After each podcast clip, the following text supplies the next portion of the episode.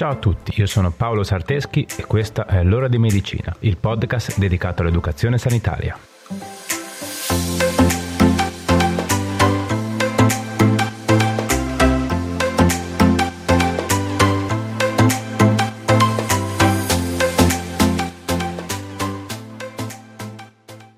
Buongiorno a tutti e bentornati. Oggi parliamo di Candida, un'infezione causata da un fungo che è molto diffusa. La conoscete? Ne avete avuto esperienza diretta o meno? Comunque, è importante parlarne ora che è estate, perché, come vedremo anche più avanti nei consigli pratici, portare costume, magari pure bagnato per tutto il giorno, favorisce la crescita di funghi e infezioni vaginali. Ok, dai, la puntata di oggi non dovrebbe uscire troppo lunga, eh? Quindi non hai scuse, ascoltami fino alla fine. Ok, ma prima di iniziare, fatevi salutare meglio. Come state? Caldo, eh? Siete in pari con l'ascolto delle puntate? Se ve ne siete persa qualcuna, non preoccupatevi. Finite ad ascoltare questa e poi andate a recuperarle. Non c'è fretta. Come vi ho già detto, vi consiglio di ascoltare le puntate partendo dall'ultima uscita e poi tornare indietro. Ogni puntata tanto è a sé. Riuscite tranquillamente a seguire l'ultima, anche se vi siete persi quelle precedenti. Va bene, dai. Detto questo, direi che non c'è altro da dire, quindi pronti? Iniziamo.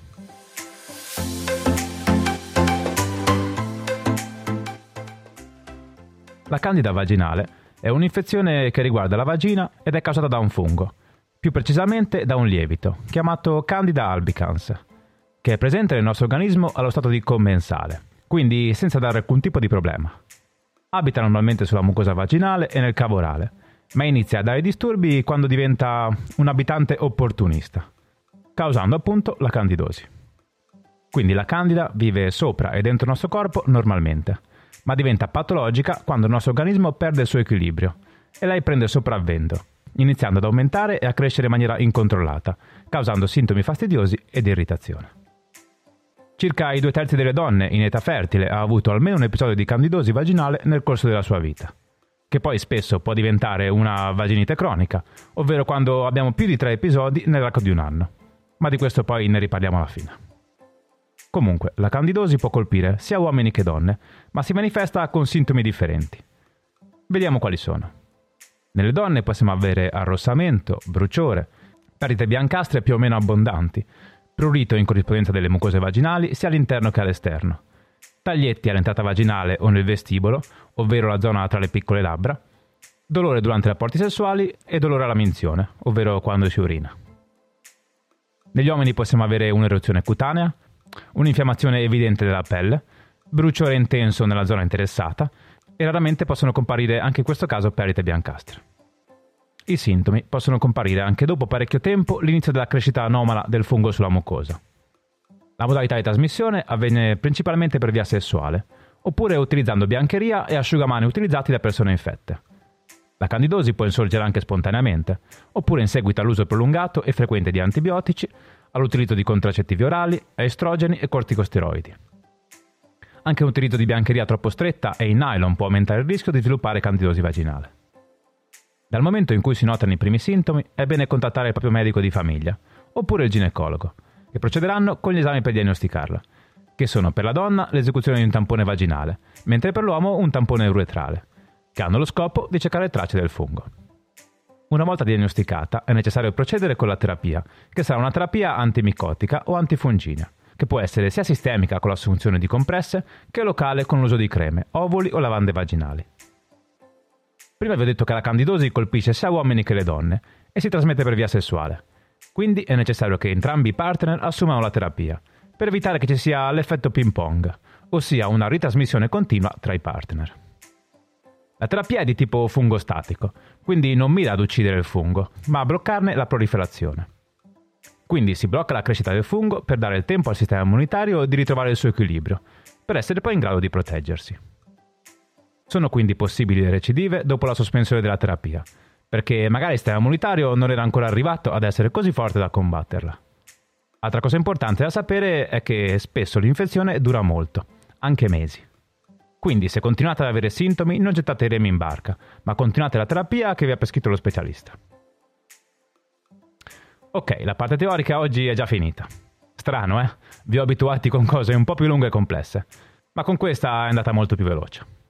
Quindi ecco per qualche consiglio pratico di prevenzione e non solo.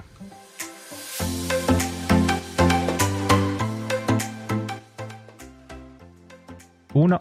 Proteggiti e proteggi il tuo partner durante i rapporti sessuali, usando le dovute precauzioni. due. Non condividere biancheria o asciugamani con altre persone. tre. Mangia bene. Un'alimentazione sana e equilibrata diminuisce il rischio di sviluppare candidosi vaginale. In particolare evita cibi ricchi di zucchero, cibi lievitati e alcolici. quattro. La sedentarietà, come sempre, aumenta il rischio di sviluppare candidosi. cinque. Cura l'igiene intima, utilizzando saponi e detergenti appositi, e asciugati bene. sei. Utilizza la biancheria in cotone, perché la candida cresce più velocemente in un ambiente anaerobio, ovvero privo d'aria, e il cotone permette di traspirare. Inoltre evita biancheria intima troppo stretta o attillata. sette. Cura i sintomi. Abbiamo parlato prima della terapia fungostatica, ma è importante anche curare i sintomi. Il prurito e il bruciore, ad esempio, possono essere trattati con altre terapie, che li allevieranno subito, anche se l'infezione non è del tutto passata. E questo è importante per continuare ad avere una buona qualità di vita, nonostante l'infezione, che, come abbiamo detto, può metterci anche mesi prima di scomparire. otto. Evita lo stress, o cerca di imparare a gestirlo, perché lo stress influisce molto sul nostro sistema immunitario, rendendolo più debole e semplificando l'invasione da parte di virus, batteri o funghi, eccetera. nove. Se stai assumendo una terapia antibiotica, consulta il tuo medico per chiedere informazioni sui probiotici vaginali che possono aiutarti a diminuire il rischio di infezioni vaginali. dieci. Cambia frequentemente gli assorbenti interni o esterni. undici. Dopo aver fatto sport o nuotato o aver fatto il bagno al mare, cambia la biancheria intima per evitare di creare un ambiente umido che favorisce l'insorgenza di infezioni vaginali e di candida. dodici. Se hai candidosi ricorrenti o comunque altre infezioni che sembrano innocue, non sottovalutarle, perché sono tutti dei campanelli d'allarme, dei segnali che il tuo organismo ti sta mandando per dirti che c'è qualcosa che non va e che c'è bisogno di indagare ed intervenire. Ok, bene, siamo già arrivati alla fine, eh? Visto che oggi era corta. Mi preme solo sottolineare un'ultima cosa e poi vi saluto. Come dicevo prima, la candida può cronicizzare e ripresentarsi più volte durante l'anno.